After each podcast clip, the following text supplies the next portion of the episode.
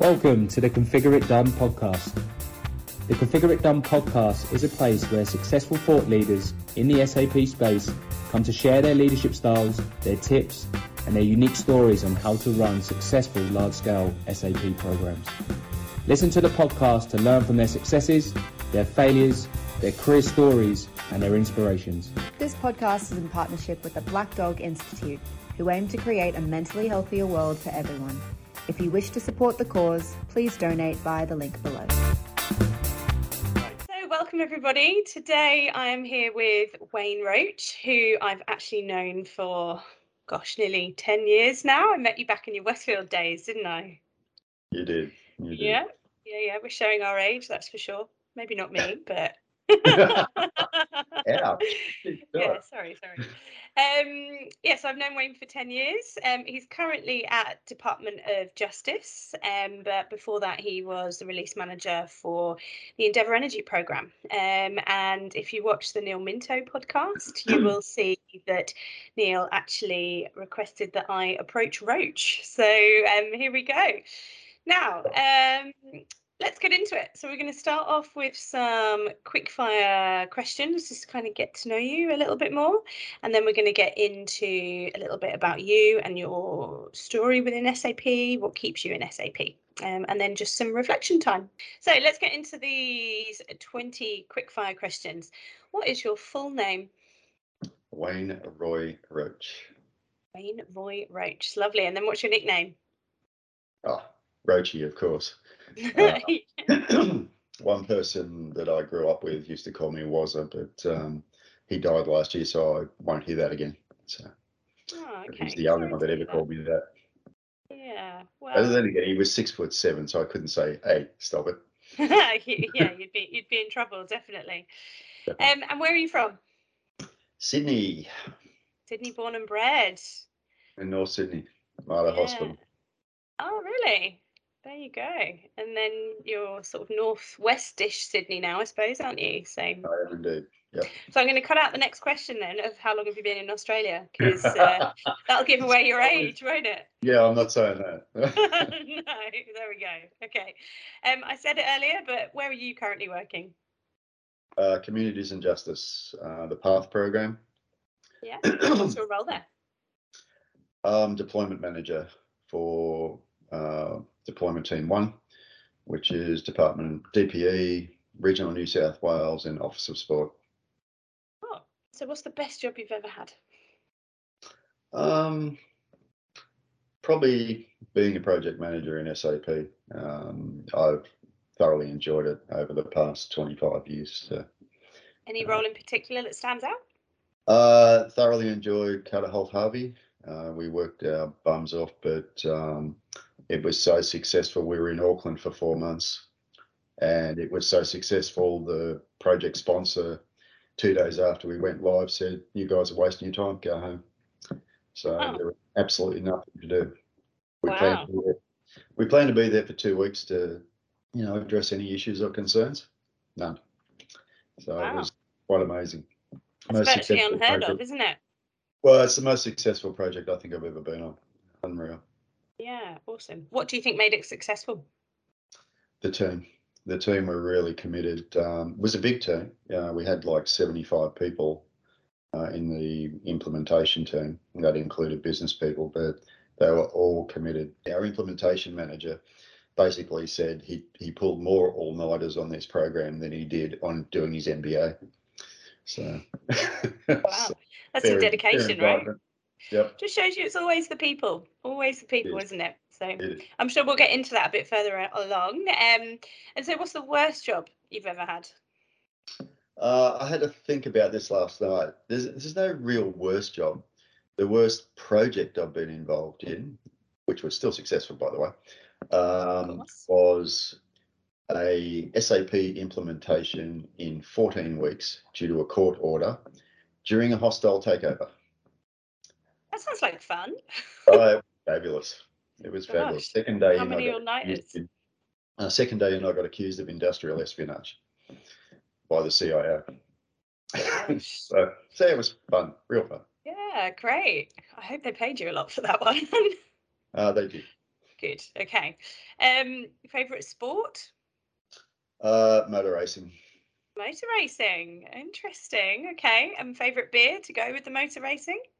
Uh, I don't generally drink a lot of beer, uh, but if I had to pick one, it would be Maltese Black. Maltese Black. Well, what about what do you drink? Wine, whiskey? Uh, generally wine, generally um, Sauvignon Blanc, and generally Marlborough region from New Zealand. Very specific. I mean, Mhm. yeah, I agree with you. We've Got to share a bottle of that one day soon, Wayne. Um, favorite meal? Yeah, generally anything Italian. Yeah, nice. I'm a, I'm a fan of Italian food, um, for sure. Same. It's my favorite as well. Give me all the pasta, please. Oh, sorry, I should say it in my Australian way. Pasta. There we go. So here's a good question. How do you keep yourself sane? Um, generally by reading.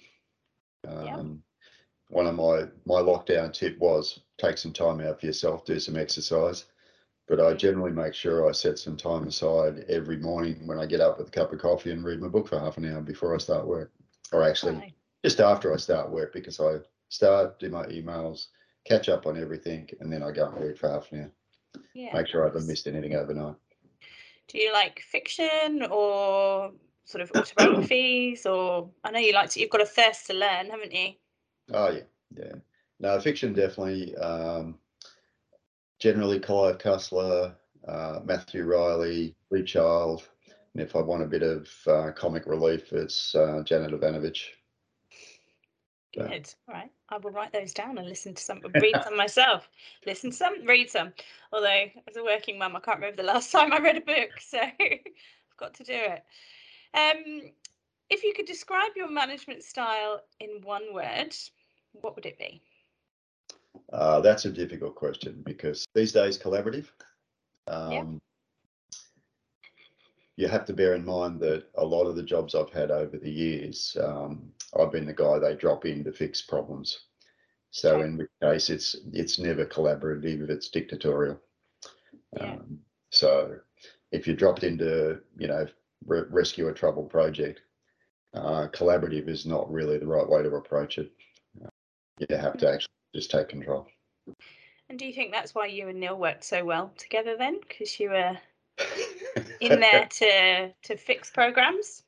Uh, definitely, definitely. Um, we we understood from the start that it wasn't um, a particularly well perceived project in the marketplace, Mm. um, but we actually took the um, took the approach that we were going to deliver it no matter what, um, and we did.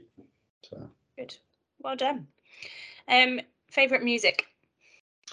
ah, man, um, no, I'm, I'm a fan of music, and um, that's where things fall apart because everything from you know heavy rock, Black Sabbath, through to Eminem, through to Michael Bublé, don't care. Listen to everything, Anything and everything, right? Yeah, pretty much. You've got a very eclectic Spotify playlist. Uh, I've got a hard drive with 2,600 albums on it. Gosh, you don't even need to um, go for Spotify. Yep, you can do your own version of it, the Roachify. Yeah, much, pretty much. What's your favourite film, Wayne? Uh, man, I thought about this last night. I don't. I'm a. Anyone that knows me is I'm a fan of theatre. Um, so therefore, there's no such thing as a favourite film for me. I love the Fast and Furious series. Oh, yeah. Um, I also like the Avengers series. I've watched all fan. of those. Uh, if you want a motivational movie, uh, watch Remember the Titans. I've never seen Based it. Right, Denzel Okay. Washington, based on a true story. Fabulous film. All right, I'll watch that tonight whilst eating pasta and drinking Sauvignon Blanc. Sounds like a plan. yeah. Okay. And what's your favourite holiday destination? Um, if I can't get out of Australia, it's Port Douglas. Mhm. If I can get out of Australia, it's Italy. Yeah, that's because you've got all the good food, right? hmm Although Correct. it's bad that you have to say if I can't get out of Australia. Sign of the times, right? Last two and a half years, we couldn't get out of Australia, so This is Yeah, true. definitely. Couldn't even get into couldn't Queensland. get out of New. South Wales. yeah, or your local LGA. Um, So, what's your bucket list thing to do? Right, ride a motorbike around Australia. Yeah, I would love to do that. I have my I have my license as well. Oh, We're I've gonna have to do life it. Drink for a long Sauvignon. Blanc and eat loads of pasta. So yeah, yeah, I've Um, had my license a long time. yeah, I bet. What's your favourite city? Sydney. Uh, but if I'm outside of Australia, then it's Venice. Venice. Yeah, Venice is glorious, isn't it? It is. Um, and if you weren't in SAP, what would you do? Probably something uh, motor related. Um, I am an engineer by profession, so um, I'm a mechanical engineer. So anything engineering is right up my alley. Yeah, sure. Um, and then give us a fun fact about yourself, Wayne. Uh, if I go back to, I thought about this last night. and There's a couple I can't mention.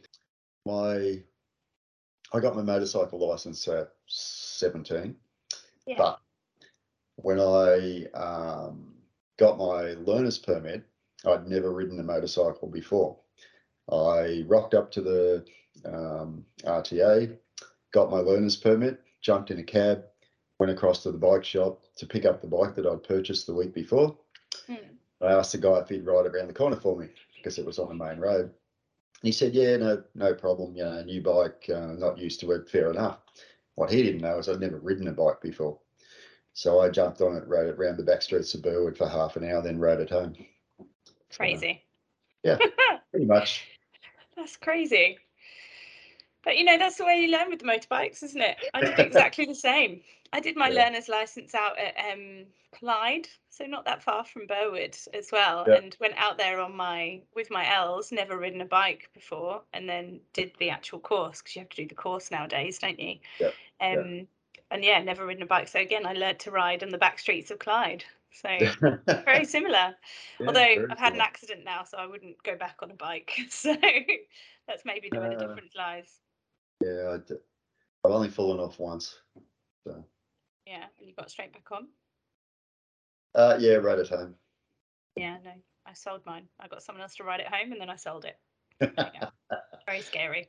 I was in crutches for six weeks, so you know I was allowed. Um, okay, so let's get into the the nitty gritty now, the fun bit. Now we know a little bit more about you. Um, so obviously, as I said earlier, I've known you for sort of coming up to ten years now, and and at that time you were at Westfield on a SharePoint project, I think. So, um, how did you get into SAP? What's your story? um, sadly enough, 1994, I was working for Ampol, Ampol Australia. Um, I was in the marketing accounting group. Uh, I'd written the profit reporting system to be used Australia wide. The um, CEO decided that he wanted to explore SAP and run a pilot. Mm. Um, so he asked me to be involved as a business analyst uh, on the finance side for the pilot. So I did that. Um, the interesting part was the pilot was canned uh, because they decided to merge Caltex and Ampol together, which we, we did over a period of time. When we finished that, the boss then went, okay, SAP's back on the table. Uh, cool, what's the new date? Same date. So we actually um, had to deliver the project at the same timeline that he said, uh, having started three months later. Oh my Um, gosh. So it was in, intense. But um, yeah, that was the first implementation in 1995 with Hewlett Packard, SAP, and um, uh, Andersen's, um, Andersen's Consulting. But Yep. from there, I've spent over 25 years on and off in SAP. And so that's a that's a pretty good tenure. What keeps you in SAP? Uh, because they keep changing it. Mm. Uh, it keeps developing, it keeps changing. Uh, we, a mate and I, who's been in SAP as well, a little bit longer than me actually, uh, basically said we we got together and we went, ah, SAP, it's new on the block.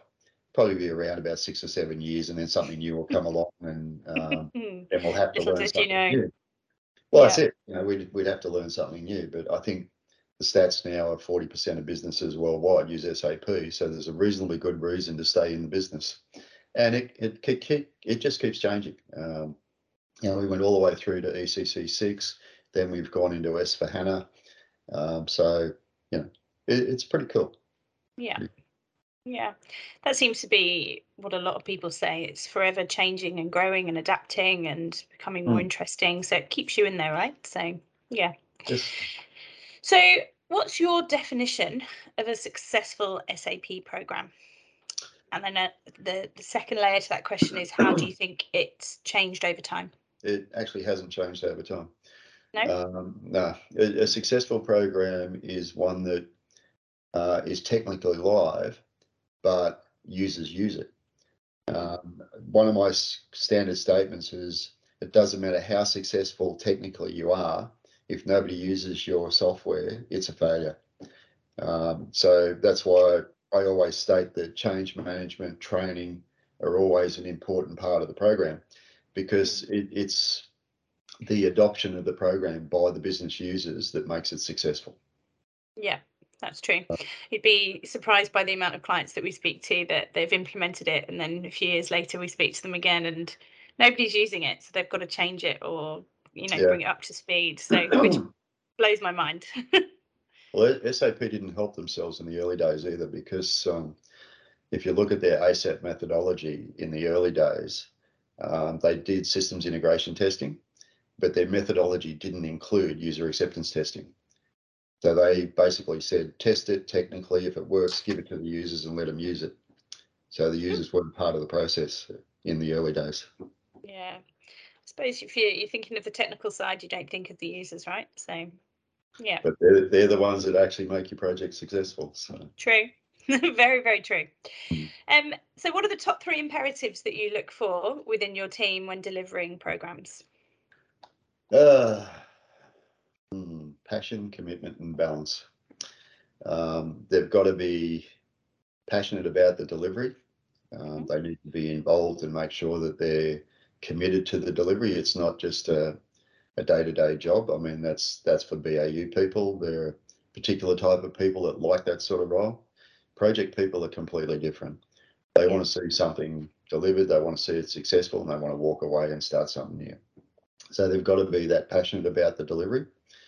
The commitment, because any project work takes a hell of a lot of time. And, you know, you, as you know, you start off working your, your normal eight hour days. When you get to a cutover, you're likely working 16 hour days um, up to the transactional data loads, and then you're working 24 by 7 in large operations. So it takes a, a fairly committed people to step up to that and go, yeah, I'm going to do this. And then balance is um, th- there is work, but there is also life. You have to balance the two. So Can you do that? Then you're committed to cut over, though. uh, we gave it a damn good shot. By eating pasta and drinking Sauvignon Blanc. Uh, well, there was a lot of red wine after hours, I can assure you. Uh, Nice. A lot of lot of uh, deliveries.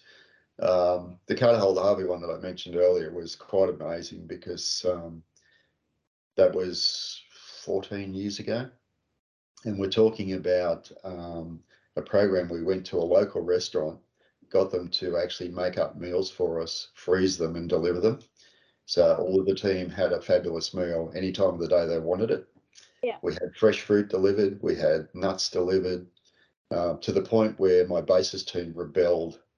Uh, I think on the Sunday night at two o'clock in the morning and did a Macca's run because they were sick of eating healthy food. yeah, I'd be Only- to be fair. Only go live I've Uber been. Yeah, well that's way before it, but the only go live I've ever been involved in where I lost weight. So Wow, really?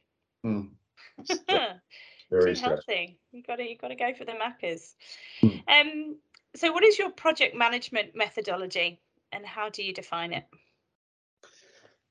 Uh, well, mine's a mixture because um, uh, it's generally waterfall, uh, but I've used ASAP, I've used um, Method One, I've used um, Method Blue, um, I've used all of the methodologies that come across. And the reality is, it doesn't matter what you use. Um, when you take it, when you get under the covers, all the deliverables or the accelerators are the same.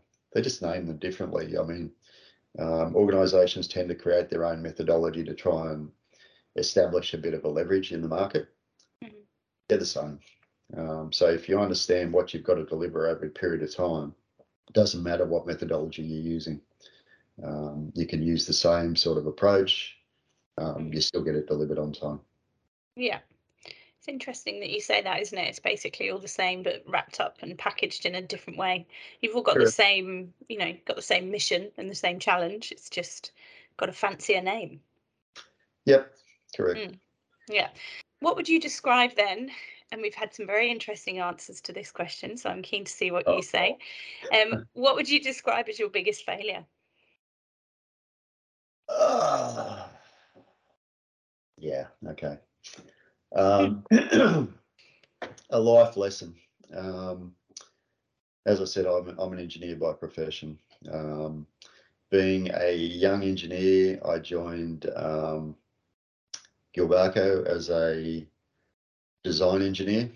Uh, I was basically designing uh, petrol pumps for the market or fuel management systems as well.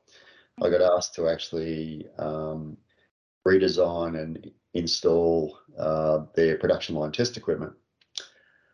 I did that, uh, had it installed, had it commissioned, uh, wrote all the manuals, uh, you know, had them all bound and all nicely done, all the labeling on the machine done. Rocked down to the production line, handed it over to the guy, and said, "This, this is it." You know, his response was, "I cannot read," and a junior idiot engineer uh, basically went, "Ah." I assumed he, I knew he was Greek, and I assumed that he couldn't read English. So I had the manuals converted to Greek. I had the traffic labels recut in both languages, English and Greek. And I came back and he said, I cannot read. He was illiterate. Right. I felt about this tall. So yeah. that's that's the life lesson. Never assume. Never assume. Yeah. It's a very good point. It- you were trying to do the right thing there, right? But Oh, I was, but being, being a you know young stupid engineer who didn't look at the facts, I yeah. got it horribly wrong. so, naive, naive but passionate. Let's call it that. yeah, I Yeah. haven't made that mistake again. no. And I suppose that ties in really nicely to project management as well, right? Never ever assume that it's going to be successful or never assume that what works for you works for someone else. yeah, There you correct. go. Um, who's been your biggest influence in your career? Um, gentleman by the name of John Astle. Um, back in the late eighties, um, I was a programmer, um, but not a. I was a very good programmer. I could make things work without any trouble, but creating the right structured code, I wasn't very good at. So John John sat me down and took me through basically how to not write spaghetti code, uh, how to have it structured properly, how you could actually manage it properly. Um, and that was probably the best lesson I've ever learned. Where did you learn to code? On the job, or did you go to Taught school? myself. You taught yourself. Okay, so it's probably good to have someone who could come in and show Yeah. you the the professional ways of doing it. Yeah. Yeah, sure. Um, now think back. What would you tell your 21 year old self? Just keep doing what you're doing. Um, yeah. Never I- assume.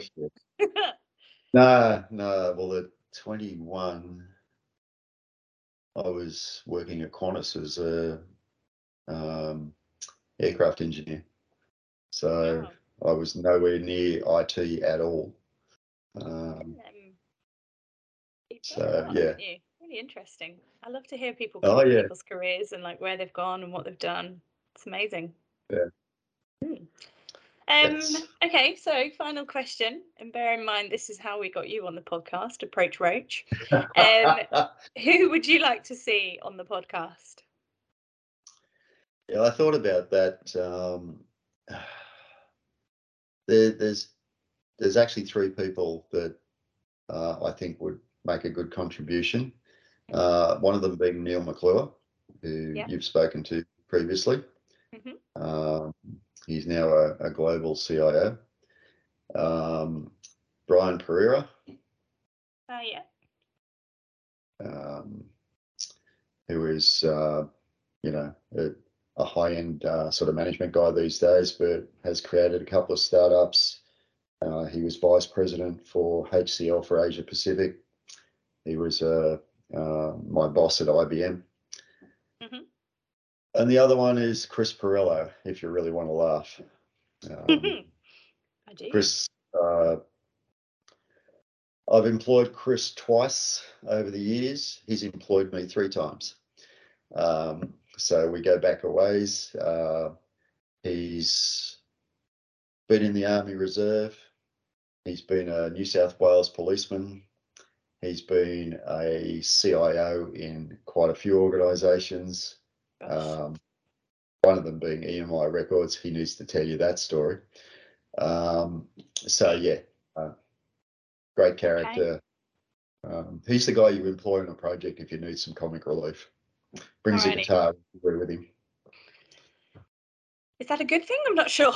Uh, fabulous because um, you know he uh, he's singing all the time. He's got a guitar with him all the time, uh, but he's an incredibly professional individual. Uh, but likes to have some fun as well. Well, for a muso like you, you'd definitely be a fan of that then. Yeah, there you go. Okay, well, I will approach these guys. Thank you very much. Um, and thank you. Is there anything else you'd like to add? Uh, no, not really. Um, I think we've covered off just about everything. There's, you know, 25 years of SAP is a lot to cover in 30 minutes. Um, so. But you know, anyone that's interested in being in SAP and being engaged in SAP, it, it's quite a wild ride. Um, you have some good fun and you have some really annoying times as well. Uh, Yeah. you know, That's life, though, right? Big time, big time. And IT is like that. It's, um, as you say, it's so changeable. Um, and that's the reason a lot of us stay in it because it's constantly changing. There's new innovations, there's new technology, there's, you know, things that, you know, all of these mobile platforms that we're now, you know, using and utilizing in high end ERP software is brilliant. It's just fabulous. So that's that's what you got to look forward to. And you know, some of the isn't it? technology things, if you talk to Brian and um, and Neil, you know, some of the the high end technology that they're utilizing is just unreal. So Yeah, blows your mind a bit, right? big time, big time. Yeah. Cool. All right. Well, thank you very much, Wayne. It's been a pleasure.